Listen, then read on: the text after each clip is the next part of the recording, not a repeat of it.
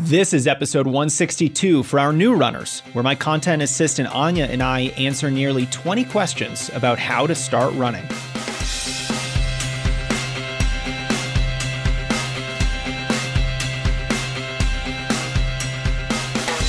Welcome to the Strength Running Podcast. I'm Jason Fitzgerald, your host today, and the coach and author behind Strength Running.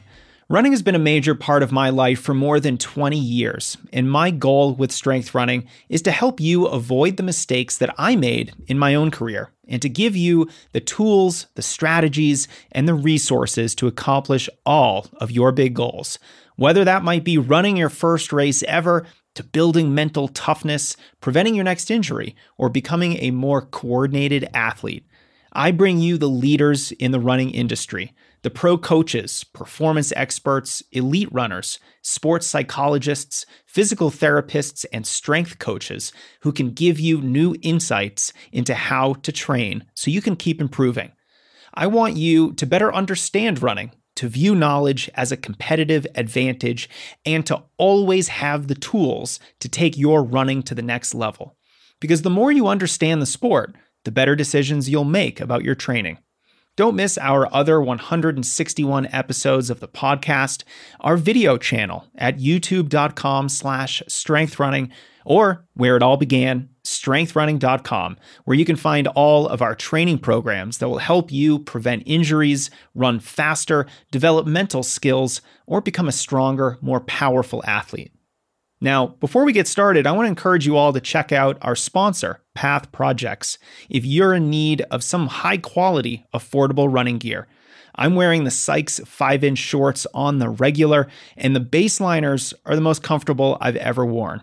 Go to pathprojects.com to see all of their running gear. This episode features my content specialist, Anya Mullen, who you were introduced to in episode 154. She came to me recently and proposed doing an episode of Q&A targeted to beginner runners. She's been on the receiving end recently of a variety of running questions from her friends and family, and I thought this was going to be a good opportunity to help all of the new runners in our community. So, you'll hear us talk through almost 20 different running questions about how to get started, different training strategies, nutrition, fueling and hydration, the mental side of running, and a lot more.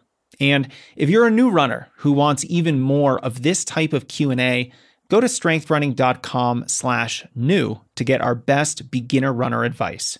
And even if you're not a new runner, I think you'll get value from hearing these questions and answers and gaining even more insight into the sport of running. Without further delay, let's get started on beginner Q&A with Anya.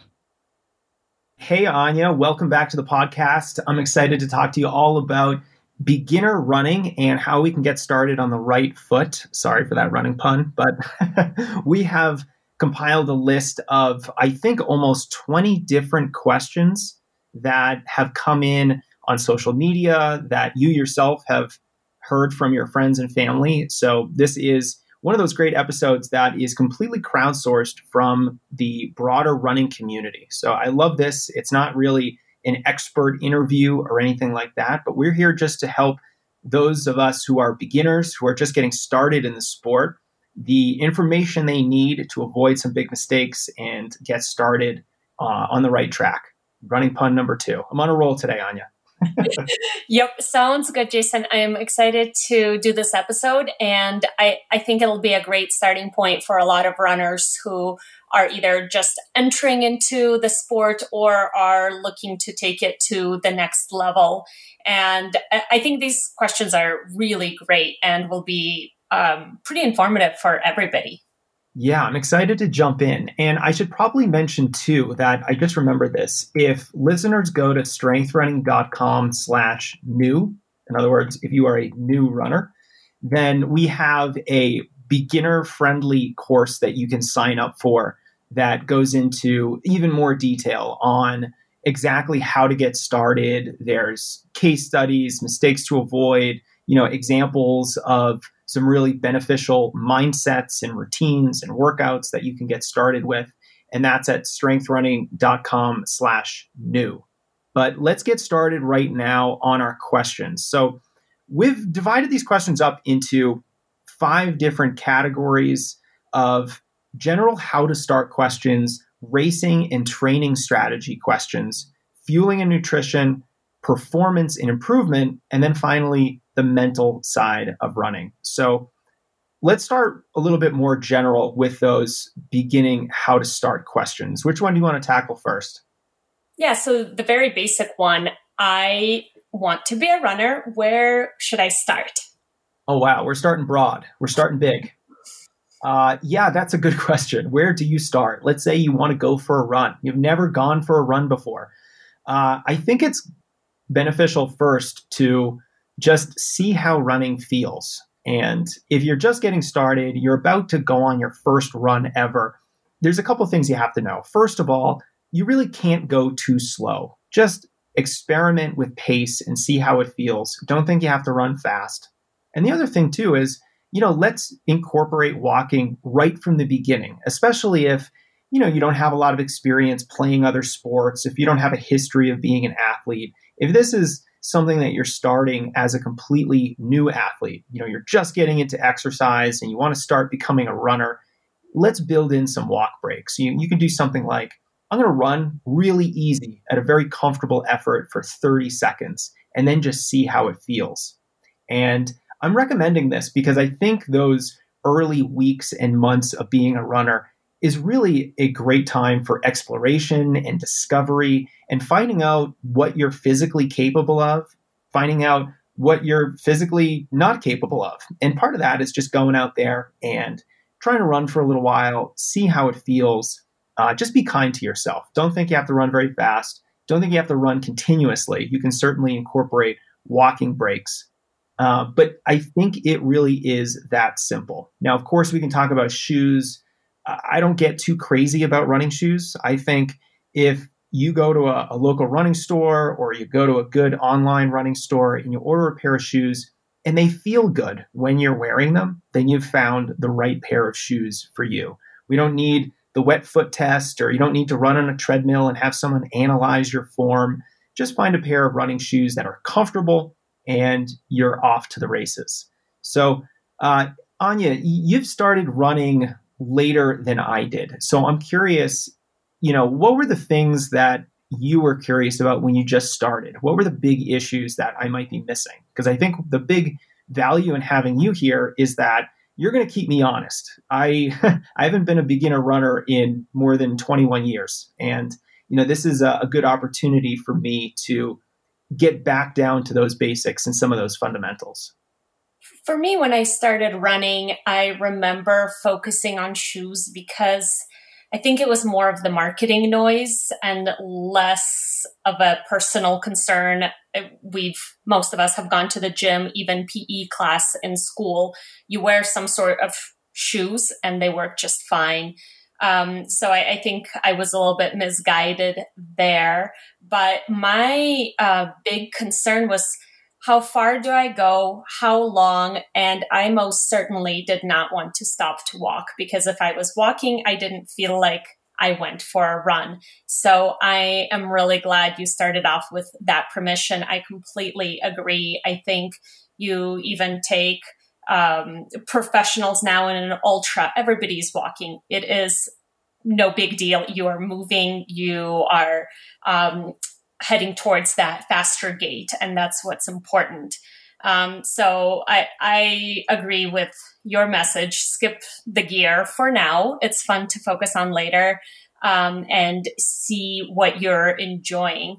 But I'm curious at this point. Um, th- since I'm at the gym a lot, I'm I'm wondering: is there an advantage to starting out on a treadmill versus outside? Just because um, maybe by the time I'm ready to turn around, I'm a mile away from home and coming back for a mile for a new runner is a big deal. Whereas the treadmill, I can just hop off, or what would you suggest?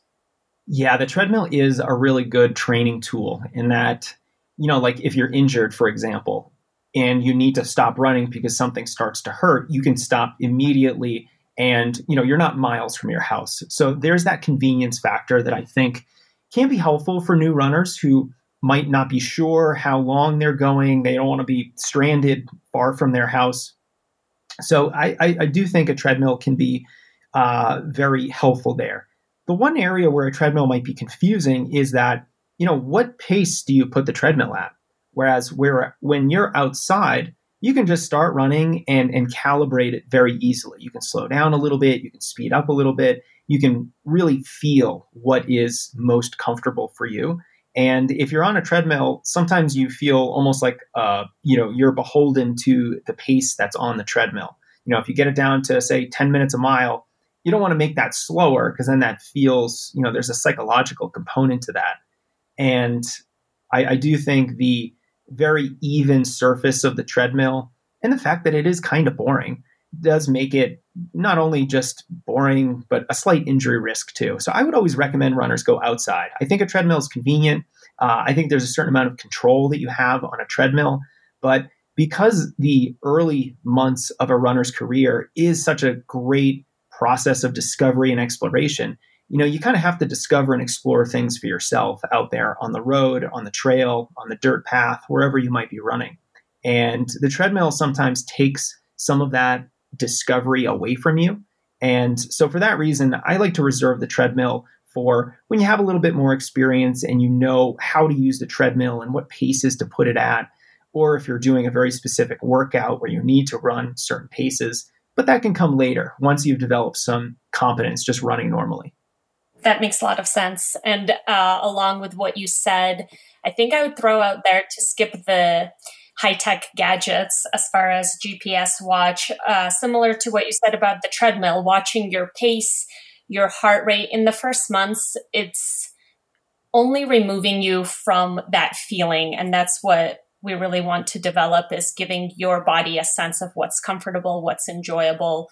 Um, so I, I would just suggest to skip those because as um, as we talked about in our previous podcast together, I came to running through the world of triathlons. So I was already hooked up to all the heart rate monitor straps and everything. Um, so I feel like I, I didn't give myself the proper start that I would suggest to somebody else who is looking to get started. Yeah, and if you're a beginner, you don't need to worry about your vertical oscillation rate and how much vert you're covering in a week and whether or not your stride is slightly asymmetrical. You know, those kinds of in the weeds metrics, you can play with those once you've developed some experience with the sport. So we certainly don't need to get too lost in in those kinds of nitty gritty details at first. Uh, I want to move to a, a great question that speaks to what running does to the body. And this question came in it was, Will running make me thinner or stronger? So, my simple answer is yes, it will do both because running is a great calorie burning form of exercise and running does require strength and you'll certainly get stronger by uh, by running a lot you know if you just think you know what does it take to go run 10 miles or what does it take to run a fast mile well, it takes a certain amount of strength and power. And so, you know, you certainly can develop more strength by lifting weights. That's the more direct route to strength, but you will get stronger uh, being a runner.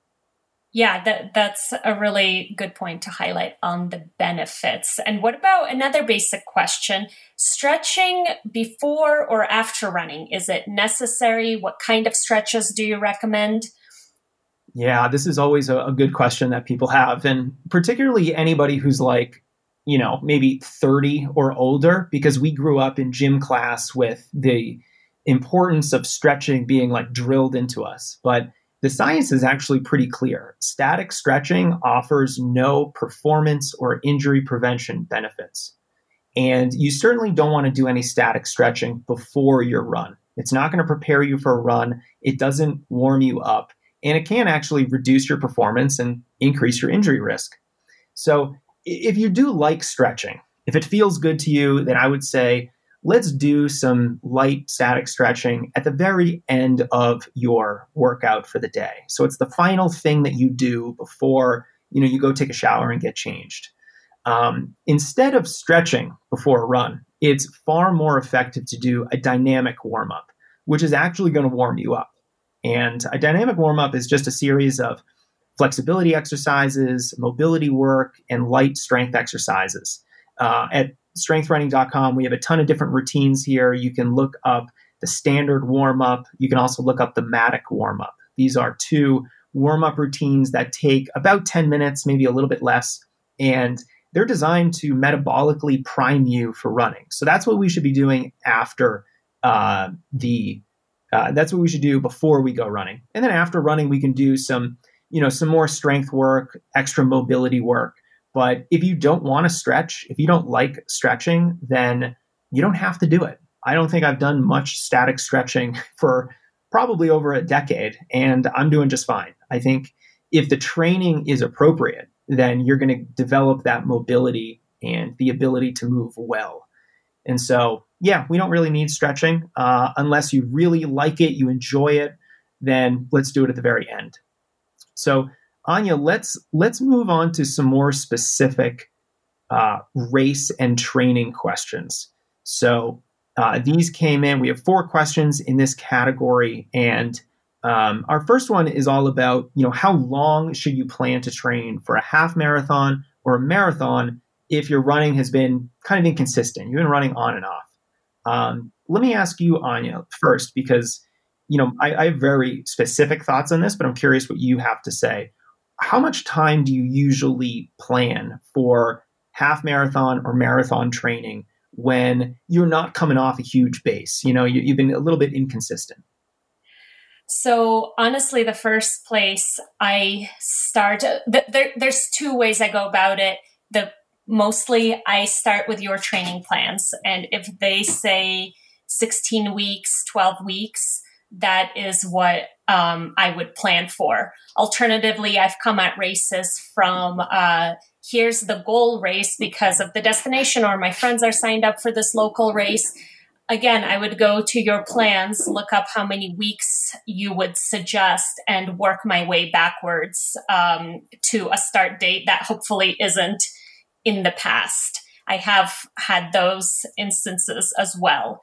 Um, but I would start uh, with a solid plan and kind of uh, put the date on the calendar of what's the earliest that I could be ready for a half marathon or marathon.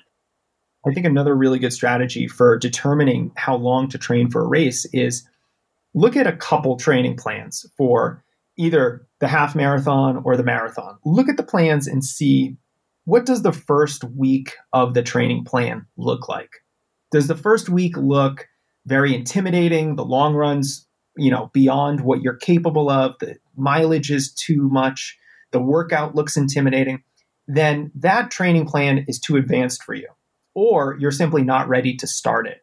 So the best way to choose a training plan is to choose a plan where you know the beginning couple weeks look very manageable to you and then the middle of the training plan looks a little intimidating and then you know the final couple weeks maybe the last two or four weeks look really hard that's a good plan because you don't want to be training hard for three, four, five months at a stretch. You kind of need to build into it, have some recovery in there.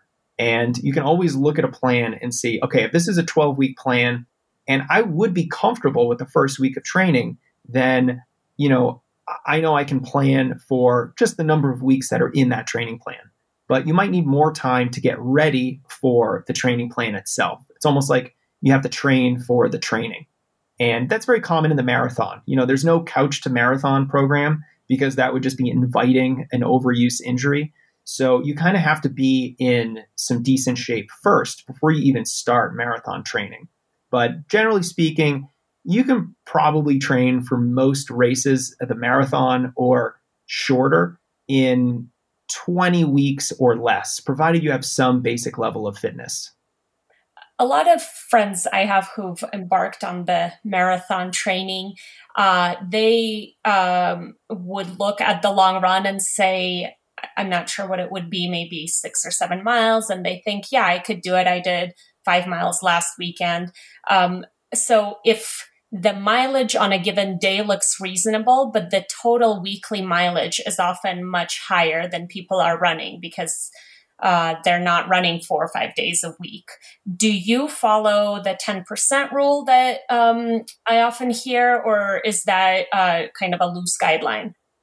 That's definitely a loose guideline. And the 10% rule does start to break down at certain levels. You know, if you're running like 10 miles a week or 15, 20 kilometers a week, then you know that rule is is super super cautious and conservative. You could probably increase your mileage by more than that.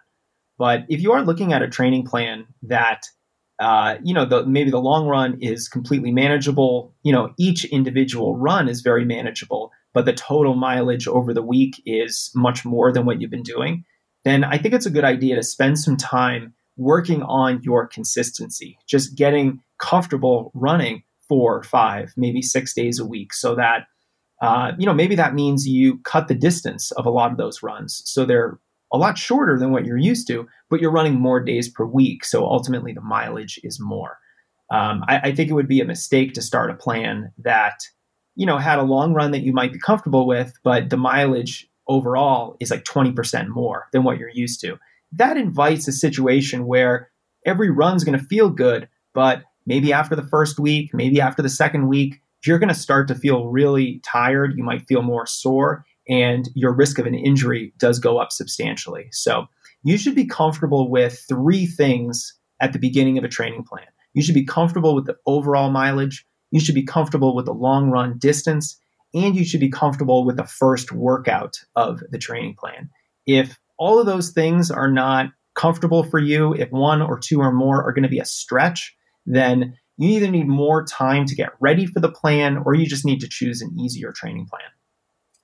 Thanks for laying that out. I think that's really helpful, a good way for people to look at it. So, once somebody has a training plan, often um, a workout would say run at an easy pace or run at a 10K pace.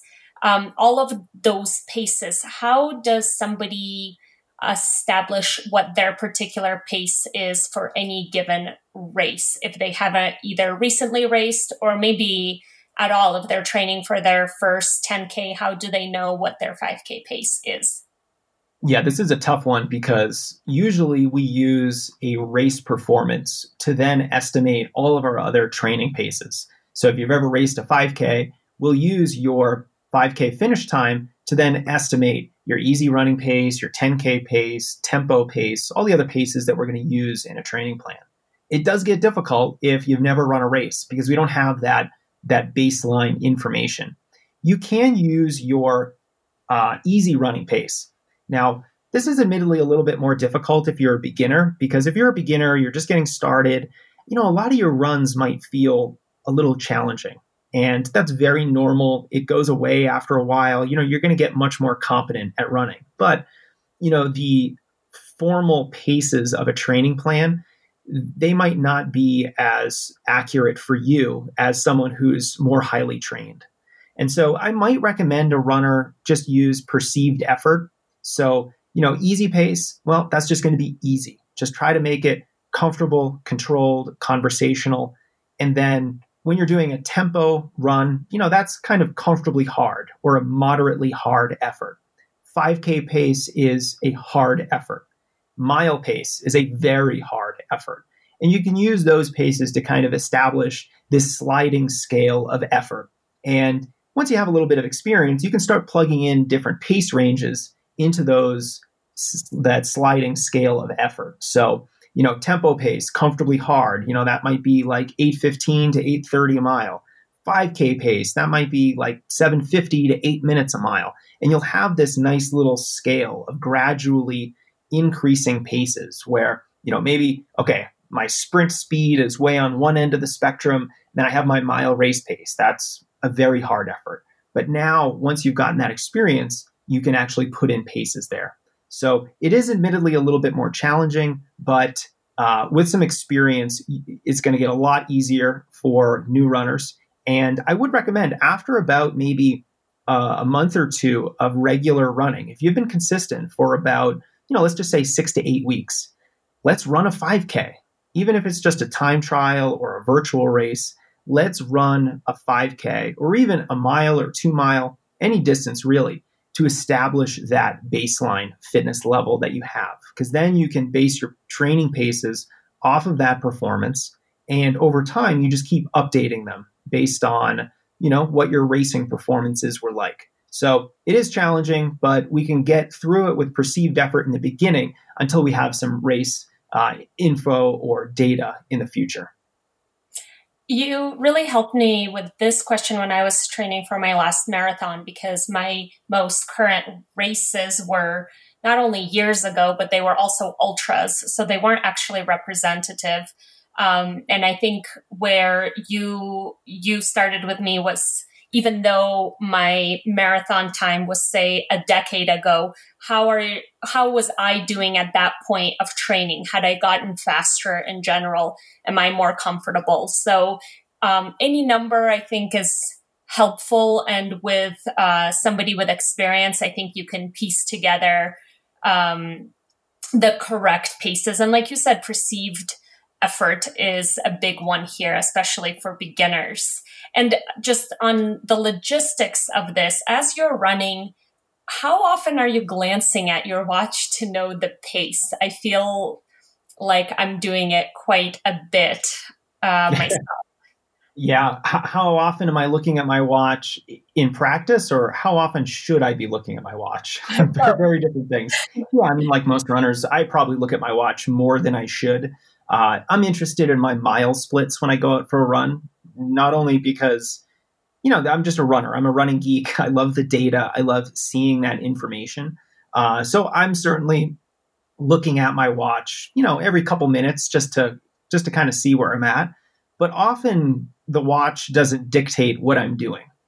So the watch is telling me what i'm doing but i'm going to do my own thing no matter what the watch says. And you know, whether or not you're running with a GPS watch or you just have a simple Timex, which has a special place in my heart because that was the first watch I ever used. And even up to a couple years ago, I was wearing a $30 Timex watch because I really think you can get in almost all kinds of training with just that simple training tool.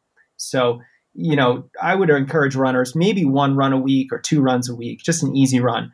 Just turn your watch on, but then don't look at it at all do your typical three, four, five mile loop and then be done with it. And you can see what the data is afterward. And it just helps you not be so reliant on checking your watch all the time. Um, now, Anya, I wanted to, to get to an interesting question that has a lot of different pieces to it. Uh, we had a runner ask, with no race in sight, and I'm attempting to build my weekly distance is it better to run five days a week or do some combo of run and cross train five days a week? So this really gets to the heart of, you know, how do you get better as a runner? Because, you know, the racing, and I've used this analogy before, a race is sort of like a test. It is your chance to demonstrate your fitness, just like a test is your opportunity to demonstrate if you know the material that you're being tested on. So you don't actually get smarter taking the test, just like you don't get faster running the race. It's just an expression of what you already have, of what speed and fitness you already have. And so the way that we get better, the way that we improve and progress is to train more, to really focus on the things that make us better running higher mileage, doing more consistent long runs, being smarter with our workouts, uh, having more mental toughness in workouts and races so that we get more out of them. And so, you know, this is not a question of either or. This is a question of and. Is it better to run five days a week or do some cross training? It's better to run five days a week and do cross training on top of that. Because what we're talking about now is just aerobic base building. You know, the more endurance oriented type of exercise that you do, the more fitness you're going to gain. Now, of course, I think if you're really uh, injury prone and you're you're always getting hurt and you seem to be susceptible to injuries running 5 days a week, maybe it's a good idea to run 4 days a week and then spend one or two extra days doing some cross training like cycling, pool running or the elliptical. I think that's great.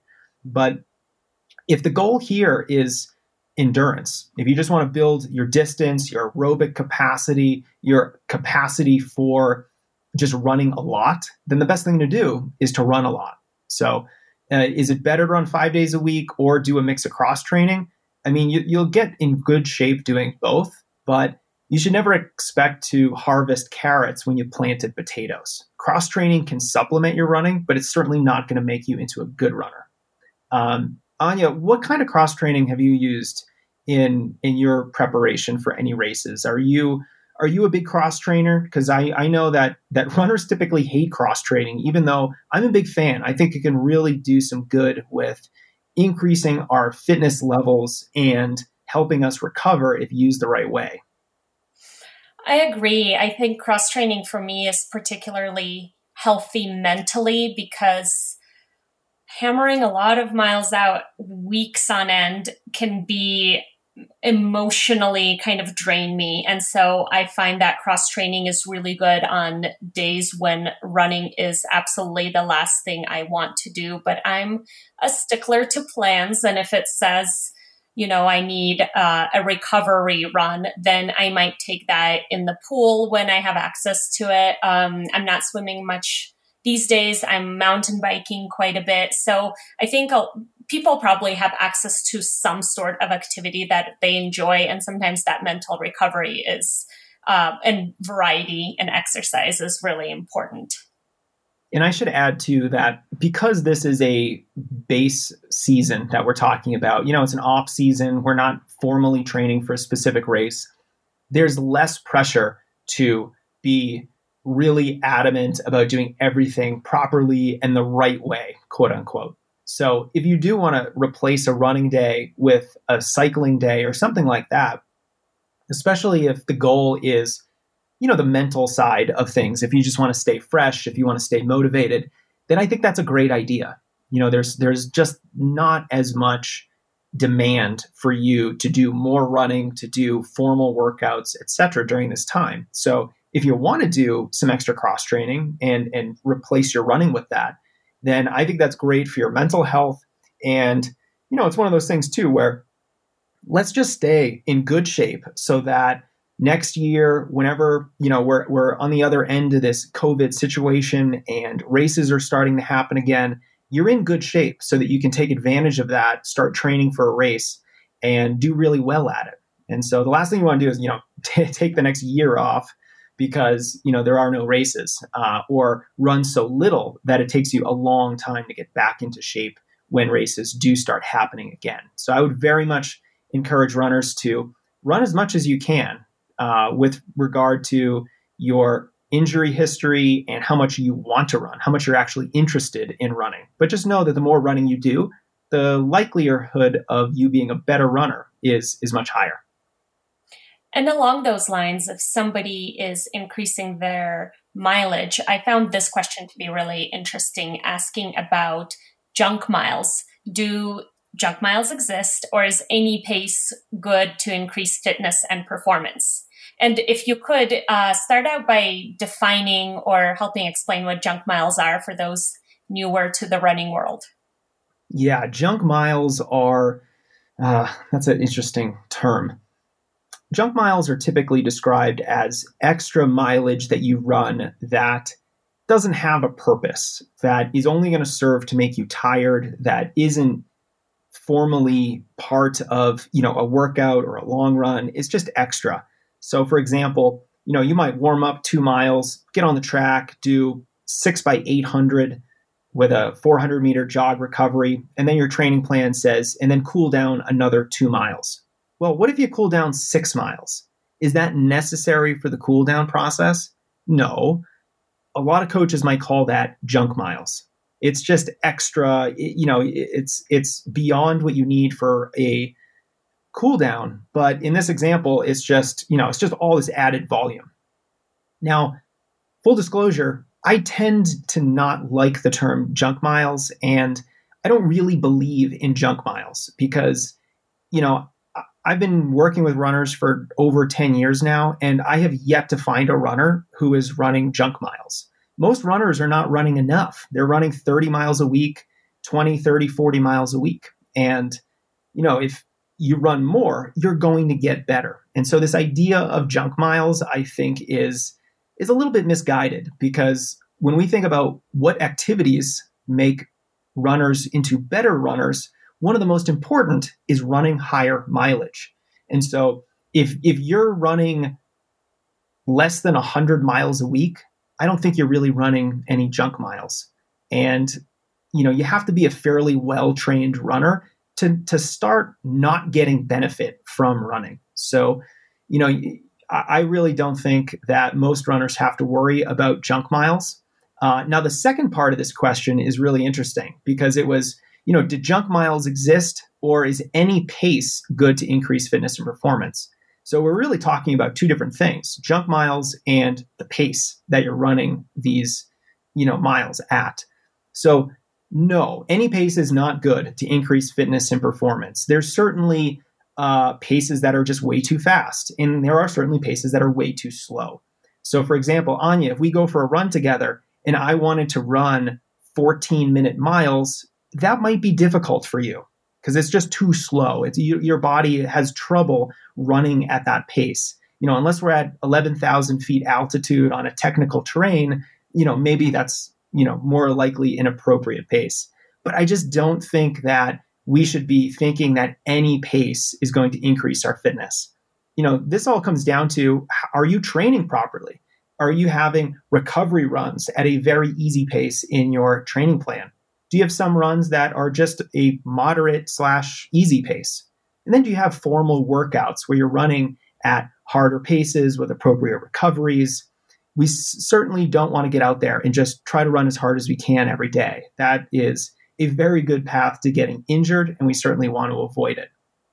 Um, so yeah, this question was really interesting. I thought it did conflate the the mileage and the pace a little bit, but if we are in the process of building our mileage, so you know, if we abandon the idea of junk miles and say, okay, I'm running 30 miles a week. My project over the next three months is to get up to 40 miles a week or maybe 45 miles a week. Then all those extra miles should really be at an easy effort. So uh, we shouldn't think any pace is good for us. We should really make all those extra miles that we're adding to be very easy so that we're not just increasing the stress of our training too substantially in sh- a short period of time. One thing I learned from you that really resonates for me in all of my running is to keep easy paces easy and hard paces hard. And I know it seems really, really straightforward, but I think uh, a tendency might be that easy paces are kind of boring. So you step it up because you want to gain some fitness and hard paces are, re- you know, challenging. And if you're not training for a race, there might not be the motivation to really push yourself and beat your body up.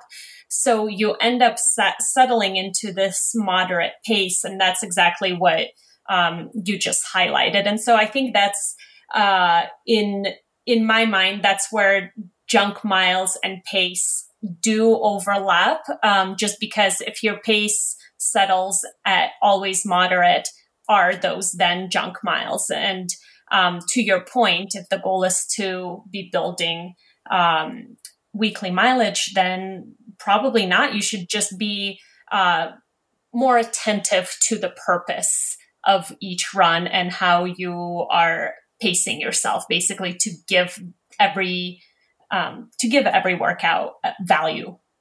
For sure. And I think it's a helpful mindset shift to instead of saying, oh, easy pace is boring, I want to gain more fitness or I want to have more fun by running faster, think of it as an opportunity to run, but maybe have a great conversation with a friend or, you know, it's an opportunity to go for a run and have it be easy, have it be not stressful so that you can you know, look at your neighborhood, take in the sights and sounds, go explore somewhere. It's this very low pressure type of uh, running that I think runners will grow to love once they get actually comfortable at running at that easy pace. And then let me speak for just for a second about hard workouts or a faster pace. When you're a beginner, I think it's really helpful to run fast fairly regularly, but I don't think it's beneficial to run really hard very frequently. And so there's a big difference between hard and fast. You can run fast and have it be pretty easy if you're not running for very long.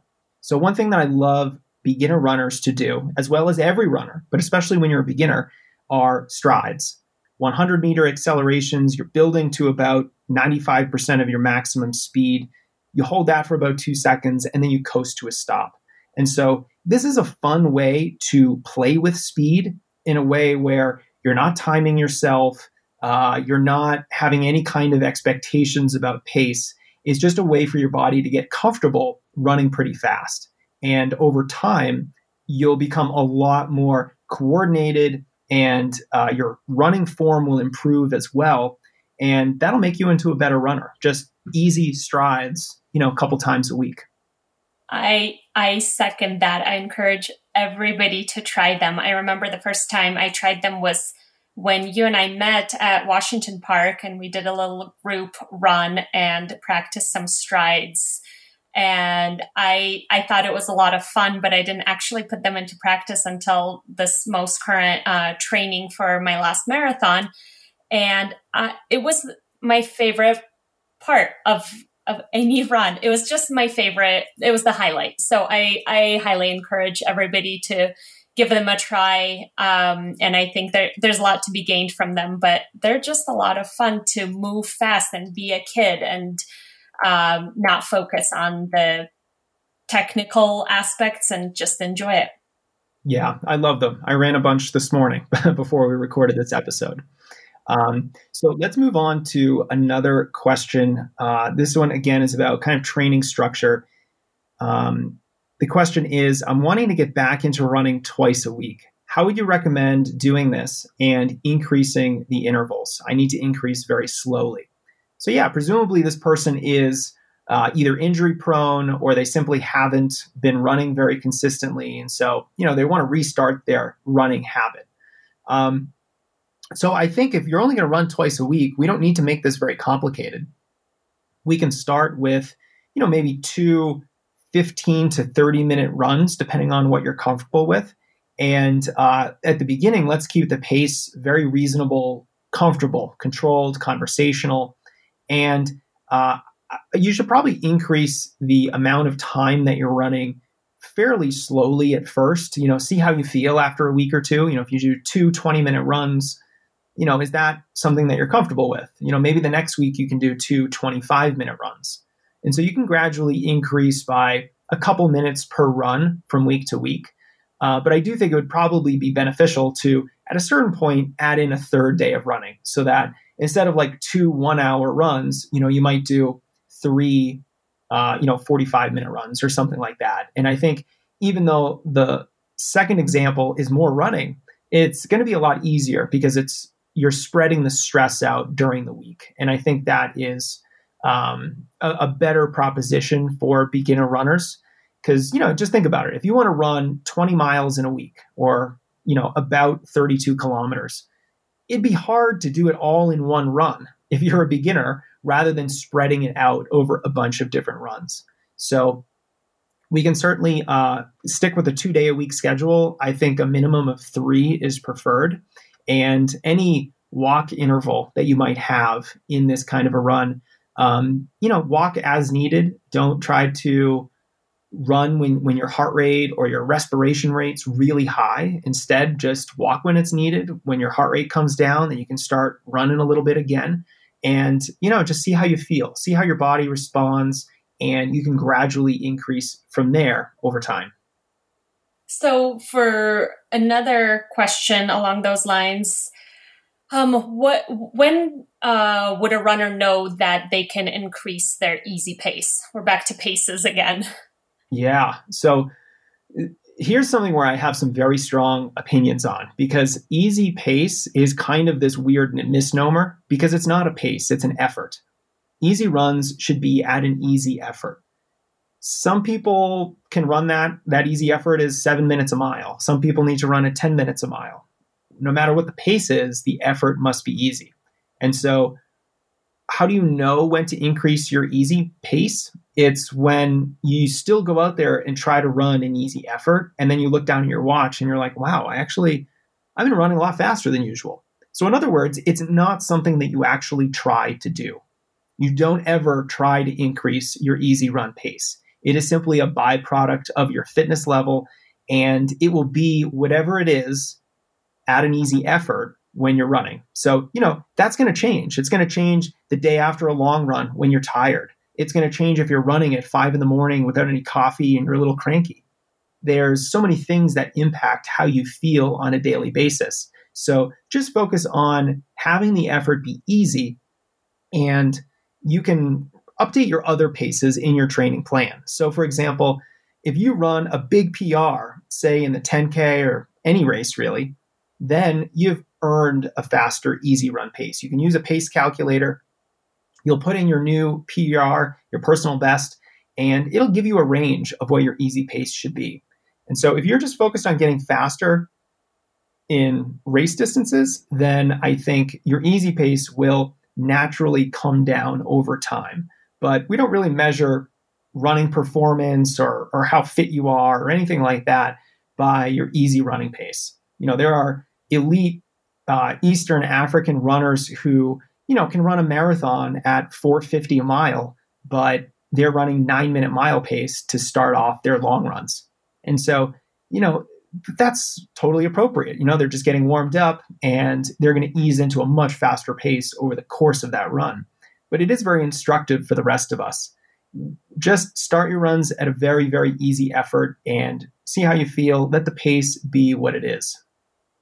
Thanks for uh, explaining that. It makes a lot of sense as far as focusing on the effort instead of pace. Um, I knew I'd learn a lot from this episode. Uh, so let's move on to fueling and nutrition. Um, this is a question a lot of my friends have asked, and I I offer my opinion, but I'd love to get your feedback too. So for basics of hydration. Um, when should somebody start carrying water with them? And how would they know if they need anything besides water? So you hear about needing sodium to replace sodium through, in sweat and potassium. Um, and I know this was covered recently in a lot of detail in episode 147, but if you could give us a snapshot of that, it would be helpful. Yeah, episode 147 was with Andy Blow, and uh, it was the big hydration episode. I don't think I've ever learned so much about hydration in a single one hour conversation. But yeah, when when we're talking about hydration, uh, if you're starting a run in a hydrated state and you're not, um, you know, you're not dehydrated just starting out, then you probably don't need to drink anything during a 75 to 90 minute run. But if the run is much longer than that, uh, especially if the weather is really hot, then you know you probably do want to take in some water. Um, but that you know kind of kind of the 75 90 minute mark is that threshold with uh, hydration and anything shorter you know roughly you, you, probably don't need anything but anything longer you probably do want to start carrying some fluids with you um, and then the second part of this question is you know anything besides water uh, yeah, there are some people who either sweat a lot or people like me. I actually just had a sweat test done. Uh, I just found out that I have really salty sweat. I had no idea. And so, uh, if you're like me or you sweat a lot, or maybe you sweat a lot and you have super salty sweat, you know, now we have to start talking about supplementing with some electrolytes, especially if that run is going to be longer than 90 minutes or let's say you're just running a race. Maybe you're running a, a 10 mile race and you think it might take you 80 minutes. Um, you know, even though that's less than 90 minutes, it's a race. So your effort's going to be a lot higher and the demands on your body are going to be higher. So I think supplementing with some electrolytes then is a good idea. Um, you can do a very simple sweat rate test and weigh yourself before and after a run to see, you know, how much fluid you lose. So if you go run for an hour, you know, that's your hourly sweat loss. If you only go run for half an hour, you know, you can double it and then see what you'll lose in an hour. And, and that's really helpful in determining how much water you should be drinking. Uh, you don't necessarily have to replace all of the water that you've lost, but you know, getting maybe halfway there by the end of the run is a good idea, so that you can then rehydrate completely afterward. But yeah, I would definitely recommend runners go to episode 147 of the podcast because that is a tour de force of hydration knowledge from the CEO of Precision Hydration, who has some both academic background in the topic, but also just personal experience as a triathlete who just had terrible performance problems because he sweat a lot and it was very salty. So he really needed to figure out his hydration problems and get those under control for his performances. So that episode is going to be really helpful. Um, and then we let's talk about what to eat before and after a run. And uh, Anya, I want you to answer this one because I don't know if I have a good answer. It's very much uh, individual and depending on you know what you prefer. Absolutely, I think as you gradually build in your running, you learn um, what your body needs. So, for example, if you woke up, didn't eat or drink anything, went out for three miles, and as that run becomes longer and longer, you'll know when it's time to have something beforehand. Alternatively, if you just ate lunch and went for a run and you don't feel good, um, that's just data to inform you for the future. So I, I think it comes in practice. I have my preferences um, for lots of carbohydrates, uh, but I know people really vary about running on an empty stomach or not. And I know you have a lot of helpful resources um, and private podcasts around this as well. Yeah, I did just do a nutrition Q&A episode with a registered dietitian and we talked a lot about uh, pre and post run fueling and also, you know, what you eat during a run. So, you know, if you're going on a, a, longer run, you know, when do you eat? What can you eat? At what interval should you eat? So there's a, there's a lot of information in that episode with the registered dietitian and let me actually just see what the episode number is. So if folks want to look at it, uh, it's episode 156. So that's a great one for uh, some general nutrition Q and A. Uh, again, I'm a simple guy. I like to have a banana and a cup of coffee before a run, and then after a run, I like to have a full meal. You know, maybe I'll have some sort of electrolyte drink afterward. Part of that is because I have very salty sweat. Part of that is just because I like the taste and it makes me drink more water. So uh, I, I would just encourage runners to find a simple food that they like, that agrees with their stomach, that they can eat consistently and sustainably. And that's probably something good to eat. You definitely want to avoid a lot of protein and fat before you go running. You can save that for after the run and favor a combination of simple and complex carbohydrates. I think that's a good approach. Would you be able to run right after a full lunch or dinner meal? Uh, not me. I definitely have friends who can do that, but uh, no, I need at least, I'm like a three to four hour uh, kind of a guy. I need to wait at least three hours after, say, lunch. And then I, I don't think I'd ever run after dinner. I just, I probably eat too much. so, with nutrition, this was another it was a pretty funny question to me. My close friend that I was training for Paris Marathon with, um, she was doing her, this was her going to be her first marathon, and she uh, went on a long run. I believe it was maybe 10, 12 miles, and she threw up afterwards and said that her trainer, her gym trainer, told her that she should really be eating during the run. And she asked if she should carry protein bars with her. And I thought it was um, kind of funny and endearing because to us who are much more um, research this and are have gone through this stage, it uh, does not make sense to necessarily eat protein bars on a 10 mile run. But what what do you suggest and at what distance should a runner or time interval should a runner consider carrying food with them? Yeah, that's a great question. And we certainly don't want to be eating a bunch of protein uh, when they're out there on a run. Um, protein's great at repairing muscles and building muscle, but it's it's not really a fuel, and that's what we want when we're out there running. So I think on a you know if you're out there for 90 minutes or more, like maybe you want to have uh, a gel or equivalent. You know, so roughly uh, a small 90 to 100 calorie type of food that is mostly carbohydrate um, and has, you know, maybe 20, 25 grams of carbohydrate uh, for that 100 calorie snack. So it works out really well if you want to do gels. There's lots of other things on the market. You could go um, dates if you wanted a more natural alternative, uh, if you wanted to eat real food.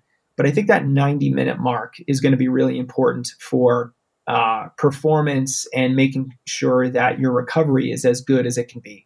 Because if you finish a run and you don't fuel, you might be able to finish well and, and actually feel decent, but you're in such a calorie hole and you know, to dig yourself out of that hole, you just have to eat a lot. And sometimes after those longer runs, your stomach feels a little unsettled. You can't eat a ton right afterwards.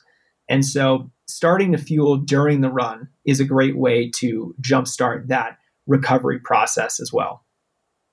And in the show notes for this podcast, we'll link to a lot of helpful resources if people want to get into more details. And so moving on to other types of questions more around performance. Uh, this is a question I actually had a lot of people asking me after I had knee surgery um, that you can't run anymore, right? And I didn't know if that was the case. It didn't turn out to be true for me, of course. Um, but how can people make sure that they don't ruin their knees with uh, running and training in general? So, this is going to be an easy one. Let's first start with a simple truth that running does not ruin your knees. In fact, running can be quite protective from osteoarthritis, which is something I learned recently. And if you're hesitant about starting to run because you're worried about your knee health, you don't really have to. You know, the, the knee is meant to be used just the way it is used when you're out there running. So I think the number one way to protect your knees when you're running is, you know, the same strategy you use to protect your Achilles tendon or your IT band or your plantar fascia or any potential body part that you could hurt when you're running. It's number one, train appropriately. Don't run too much before you're ready for it. Don't run too fast before you're ready for it. And don't run too frequently before you're ready for it. If you can avoid those three twos, then you're probably going to avoid most major injuries. Now, the second injury prevention puzzle piece here that we need is strength training. And especially for knee health, it's really important. So, uh, runner specific strength work, I think, is fantastic on the Strength Running blog. Uh, a couple routines that you should check out uh, the Canon core workout, the ITB rehab routine, the standard core routine, the Tomahawk medicine ball workout. Four great routines that are going to help you keep your knees and everything else healthy as you go running. And the strength training is really like armor. It is armor that protects you from the impact forces of running. So, you know, every time you go for a run, every step that you take is just a ton of force being uh, put through your body from the ground from all that impact. And, you know, a lot of people don't think running is a contact sport. They're like, well, you're not getting tackled out there. No, of course not. But it is a contact sport. It's you versus the ground. And every mile that you run, you are going to take thousands of steps that increase the impact forces that your body experiences. So, strength training is one of the best ways to mitigate those impact forces. Um, so, as long as your training is structured well, as long as you're doing good strength training, and let's also just remember that you know running is actually good for your knees. So let, us just structure our training right, do some strength work, and you'll likely have healthy knees for a long time. That's enlightening to me. I I knew that my knees are fine after surgery and running, but I am glad to hear that it's actually really good for us. Um, so hopefully that helps relieve anyone else's concerns. And moving on to heart rate, there are a couple of questions. I'll just throw them all out there and you can uh, cover them as you wish. So, what should somebody's uh, heart rate be at different paces? Um, how can they understand what their max heart rate is? And in general, is heart rate something that we should be paying attention to? So let me start with the last part. I don't really think it's probably a good idea to worry about heart rate when you're uh, a new runner because your heart rate is going to be more variable. And when you're a more highly trained runner, when you have a lot more experience, when you've run a much wider variety of workouts and your body can operate at a whole different variety of speeds, then you know you're more of a highly tuned machine where you know there's a big difference between you know a, a, certain pace and effort and heart rate level and something that's only a little bit slower or a little bit faster. You know those slight differences you know might be completely uh, uh, un- unnoticeable to the average runner but for the highly trained runner they can dial it in and they can understand those paces and those heart rates. So I just think heart rate is less meaningful for beginner runners. And so I'd encourage beginners not to really worry about it too much. In fact, a lot of their early runs might have a high heart rate. That doesn't mean you're running too fast. It just means you need to do a lot more easy running and, and maybe even some extra walking to help you build some of that aerobic fitness so that your heart rate will stay at a you know more reasonable level when you're out there running. Now, if you are slightly more experienced and you do have a heart rate monitor and you want to start using it a little bit, um, there's a couple workouts that I think lend themselves really well to heart rate training. Number one is your recovery runs, the slowest run that you do all week. Um, that's a good workout to use a heart rate monitor because the heart rate monitor keeps you honest. It keeps you from running too fast. And so, you know, you'll have a certain range of heart rate where you're like, all right, I want to keep my heart rate under, say, 130 beats a minute. And you know that if you're going too hard, you simply have to slow down. So it's a nice, almost like a speed governor that you can use for yourself on those recovery days. Another great workout is the uh, tempo run. Now, tempo run is one of those workouts that is a little bit more of a physiological type of a workout rather than, say, a race oriented workout. So, you know, you get on the track and do six by 800 at your 5K pace. Now, 5K pace is your PR pace for the 5K, but tempo pace is very different. It's more like, you know, that point in intensity when you're running hard that and I don't get too geeky on the science here, but it's like you're getting all these exercise byproducts, and it's the point at which you can actually clear them from your bloodstream before they start accumulating. And so that is much more dependent upon what's going on in your body. And that's usually about 85 to 90% of your maximum heart rate. And that's a good workout to use a heart rate monitor because you can stay within that range. Now, all this talk about heart rate, it, it's kind of, it all goes out the window if we don't have a good baseline. And the baseline is your max heart rate. The only way to get a good maximum heart rate reading is not to use the old 220 minus your age. It's instead to wear your heart rate monitor for a maximum effort. So that could mean a really, really hard workout, but the best thing is probably a race. You know, strap it on for a 5K, run your heart out, close hard, sprint to the finish. Whatever the maximum reading is for that race is likely what your max heart rate is. And then you can use that baseline to get that 85, 90% of, you know, your uh, maximum for your tempo runs. Then you can also do uh, the same for your recovery runs. You know, maybe your heart rate should be 60 or 65% of your maximum at that point. So you know, I think there's there's certainly a place for heart rate monitors, less of a place for beginners, but certainly for certain types of runs. Do you focus at all on aerobic versus anaerobic zones, or are those the details you didn't want to get into?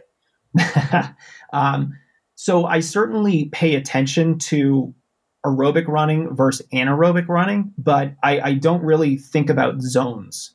You know, zone one, zone two, zone three. I think that's much more popular for um, cyclists, triathletes, and and some ultra runners. You know, when they're out there for such a long period of time, and and those zones become more appropriate. But you know, running is more of a pace sport than uh, a zone of heart rate sport. You know, we're much more interested in in our speed or pace. So uh, no, I don't really pay attention too much to zones. Uh, and and the other thing about zones too is it kind of gives you this false idea that there are zones like oh i'm going to train this zone today and i'm going to train this other zone tomorrow when there's so much overlap between the zones. And different types of workouts can stress multiple zones at once. And so it kind of gives you this idea that you can only focus on certain things at a time when that's not the case. So i, I try not to use zones. I don't think they're as appropriate for runners um, and instead just focus on pace Let's move on to um, some other questions that deal more with the mental aspects of running. I think we covered a lot of great things about the technical logistics, pacing, and everything.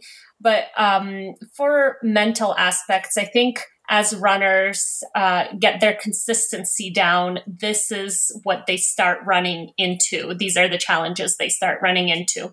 So, one question was how do you pass time during longer runs? I always get bored. I don't know. What do you do on um, I, let's see, it depends. I sometimes will listen to podcasts or audiobooks. That's the most current thing I do. I used to listen to music, but my long runs have gotten really long, uh, hours long, and music just doesn't do it for me anymore. I prefer that pump you get from um, music more for harder workouts or even beforehand. Um, otherwise, I think a lot of what helps me is kind of the scenery. Doing trail runs is much more interesting. Your foot placement is varied, and that helps me pass the time. Yeah, I feel very similar to that. Um, you know, I, I love running, so I don't really get too bored when I'm out there at all. So, you know, needless to say, of course, I certainly get bored sometimes. And, you know, I feel similar to you. I like music for shorter runs. Um, uh, but with longer runs, I'm much more interested in like a long format podcast or something like that, where I can just lose myself in a great conversation or something like that. But I think the location where you're running has a big uh, impact on this. And where I live in Denver, you know, I run a lot in the city's parks, and I'm getting a little bored of the parks. but when I go out into the mountains and I do some trail running, you know, running an hour and a half out in the mountains is so much easier than running 45 minutes here in the city, just because of the views and the gorgeous scenery that's all around you. You just get lost in exploring the trail and, of course, making sure that you don't fall flat on your face because of the, the rocks and roots out there on the trails. So, yeah, I would use music, podcasts, audiobooks for some of your runs. I would try to run to uh, two cool places to check out. Maybe you explore a little bit, and then also just do some trail running so that you can get out into nature. And I think it's much easier to pass the time in those kind of environments. The, this question actually came from my sister, and I know that she happens to run the exact same run every time she goes out. There's a park next to her house. Um, and one thing I I did years ago that I was surprised what a difference it made was running the same loop but a different direction. Um, even that much just kind of made it a new run. Of course, that only lasted a few weeks before um, that scenery was no longer interesting and exciting. But uh, just a little tip for somebody to try out in case they're in the same position of running the same laps the same way every time.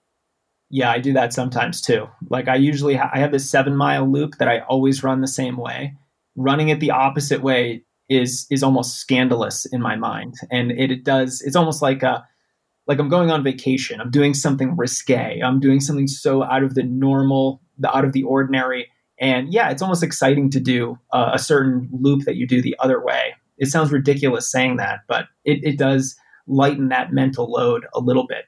Um, Anya, what motivates you to be consistent with running? Because I know for me, th- this is an easy answer. When I started running, I was motivated to be consistent because I wanted to run fast. I was so singularly driven by this desire to continue to post personal bests that I never really had any problems being too consistent.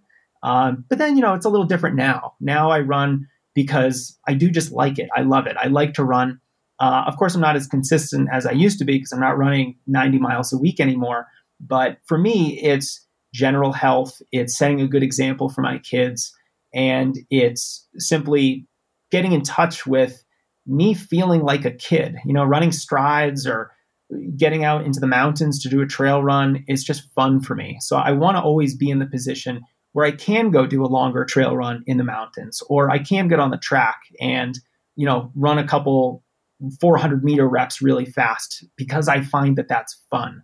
So for me, it's just, you know, initially it was speed, but now I'm just having fun, setting a good example, and thinking about my health for me, it was never really speed just because I uh, didn't perform well in that realm. Uh, pushing distance was a big motivator for me. Um, getting into uh, half marathons, marathons, and ultras really motivated me for a decade to keep running and staying relatively consistent. And these days, it's a lot of um, mental health, actually, just getting out of the house, getting away from um, the the day to day things and getting some fresh air, listening to, like we said, uh, interesting podcasts or audiobooks. It's a treat for me, really. So that's the time that mostly I'm by myself and getting to enjoy, hopefully, fresh air. Usually, um, we have a lot of smoke these days. That's why I bring that up.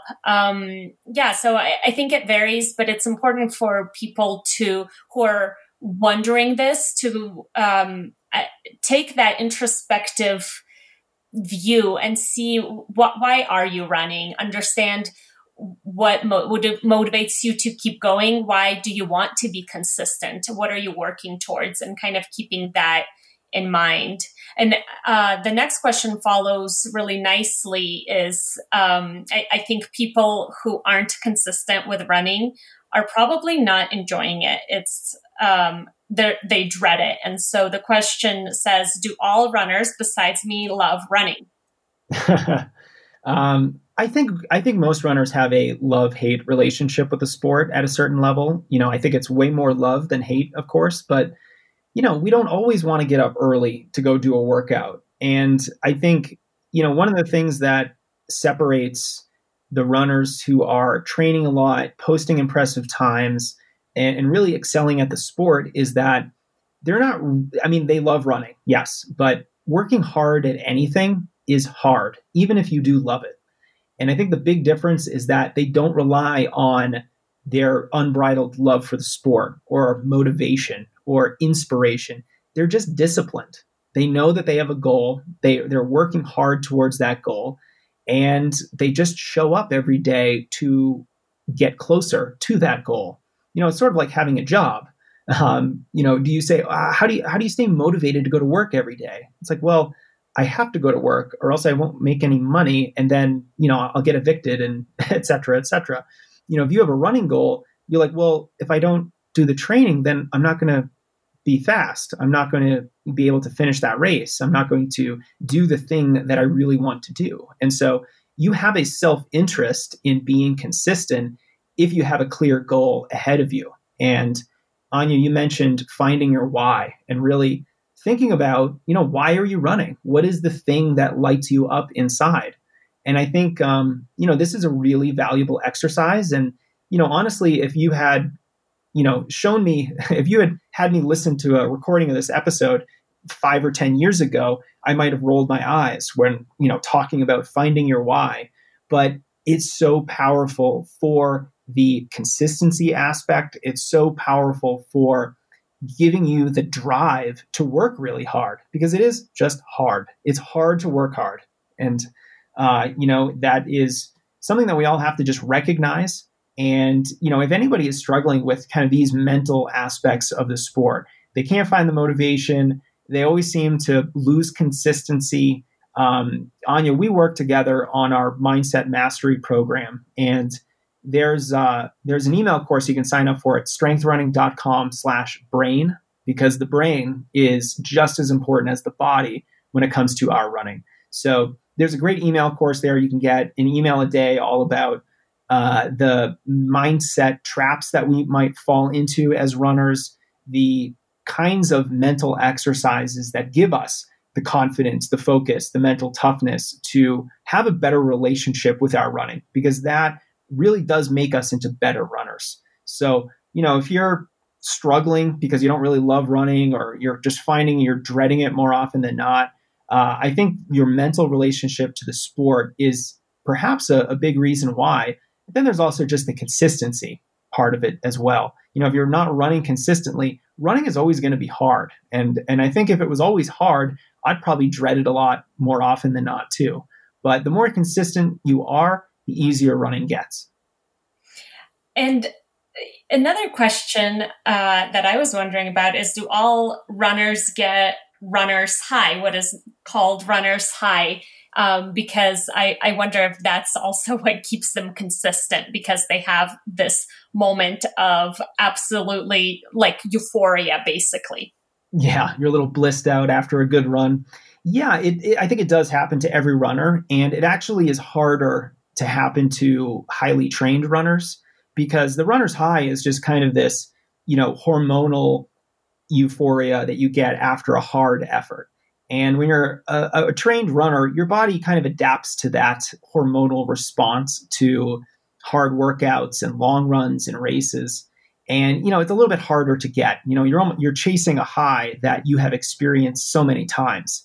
Just like if you were a drug addict and chasing a drug high, you know, you have to do more and more of the drug. Same thing with running. You have to run more, you have to run harder and faster, and you have to just do it, uh, you know, at a higher intensity level to get that same runner's high. Um, but you know, I would also say that like, look, this is not like going to a dispensary here in Colorado and getting some some of Colorado's finest. This is not that kind of a high. You know, you, you might just be feeling good for five or ten minutes after a run, and if you kind of sit down afterwards and you allow yourself to relax and really feel what you're feeling, then you probably will notice it. But it's it's really only going to be there for for some of the longer runs, the harder runs, or maybe a race where you know you're really putting yourself into a very fatigued state, uh, and and that's definitely when you'll experience it. For runners who may be wondering if they have or not, I think one thing, uh, as you mentioned, is taking uh, giving yourself a little bit of space between the run and the very next activity that you probably have scheduled immediately afterwards. And maybe that means you know you're back at your house um, walk around or sit down on a step and take a deep breath and just let let the feeling sink in um, it can only take a minute. It doesn't have to be long, but I think that helps for people to um, identify that experience, that elevated feeling after a run. Yeah, that's a good point. You have to actually let yourself experience it. Where, you know, if you finish your run and then you're immediately in the shower trying to get ready for work, you're probably just not really even noticing that you have a nice little runner's high going on. Because again, it's not super strong and you kind of have to let yourself sit and just relax. Uh, I know for me, I think it was a couple weeks ago, I had a great little runner's high moment. It was a hot day. I went out and I did a, a, a short workout. It wasn't super hard, but because of the heat, I was just really struggling. And so the run itself was not very fun, but I finished the run. I kind of sat on a chair on my front porch and just collected myself for a few minutes after the run. And I realized it's like, hey, I, I have a nice little runner's high going on right now. And it was great. But you know, it, I had to have almost a bad run for the runner's high because you have to experience a lot of stress for it. So, you know, there's uh, a certain amount of suffering you have to endure to experience that runner's high. But, you know, if you're doing long runs and workouts, then I have no doubt you'll probably experience it as well. Um, Anya, this has been a long episode, but we have just reached all of our questions that we had today. Uh, you didn't compile any more while we were chatting here, did you? No, I sprinkled them throughout as more came up. So I think we addressed all of them. All right. Well, for the new runners, the beginning runners, I hope this episode was helpful. This was just kind of a tour de force of beginner Q and A, and uh, that link you can go to at Strength Running. I think it's strengthrunning.com/new. There are two bonus podcast episodes that you can download that have even more beginner Q&A. So if you want even more topics and different questions, there's a lot more where this came from at strengthrunning.com slash new. Anya, thank you so much for helping me with this episode. Um, is there anything that we didn't cover that beginner runners might want to know that we might have missed? I don't know what we may have missed, but we'd love to get some comments and feedback on your Instagram or your Twitter or the podcast page as well. If there are any remaining questions and a good collection of them, we can definitely revisit or uh, structure the podcast a little bit differently and maybe focus on the mental aspects or the logistics of running a little bit more. Yeah, yeah, that's a good point. This is a, a community episode of the podcast. So if you'd like to see another one like this, keep the questions coming. Reach out to me, Instagram. You can email me at support at strengthrunning.com and we'll just have another episode of Q&A for you. So Anya, thanks again for helping me out with this. Thank you, Jason. And there we have it. Those are almost 20 questions and our answers for beginner runners. I'd love to hear from you too. If you enjoy this format of show, please let me know and I'll do more of them. Also, don't miss our other resources for new runners at strengthrunning.com/new. Finally, a big thanks to our longtime partner, Path Projects, for making this show possible. My goal as a podcast publisher is to find companies that align with our values of quality. And I'm so grateful to Path Projects for their support over the last couple months. And I'm not just someone who's paid to say that. I own so much of their gear, and it's rare that I'm not wearing a single path item on any given day. Their stuff is just so comfortable. I recently got another two baseliners because you can never have too many pairs of baseliners, two more t shirts, and another pair of the Sykes 5 inch shorts. They're kind of like my unofficial weekend uniform. They work for errands, chores, hikes, playing with the kids, yard work, you name it. So if you're in the market for new shorts, baseliners, or running shirts, I highly recommend Path Projects. You've probably noticed that I'm wearing a lot of their gear in most of my latest YouTube videos. It's that good that I wear their stuff whenever it's clean. And now that we've been partnered for months, I can confidently tell you that their gear is really durable. The shorts that I wear probably two or three times a week look amazing with no visible signs of wear after all these months. Now, they probably uh, are able to accomplish this because of this cool Japanese fiber that they use in their gear called Toray Prime Flex. It's super strong, it's light, and it's durable. And what I love about the company too is that because they're online only and they don't have any retailer markup, you can't go in a store and buy Path Projects gear, their stuff is actually quite affordable. So I can't say enough good things about this company. I hope you'll see what they're all about at pathprojects.com. That's it for our show today. Thank you so much for being here, for listening, for sharing this episode, for leaving a review, and just spending some time with me today. We'll be in touch soon.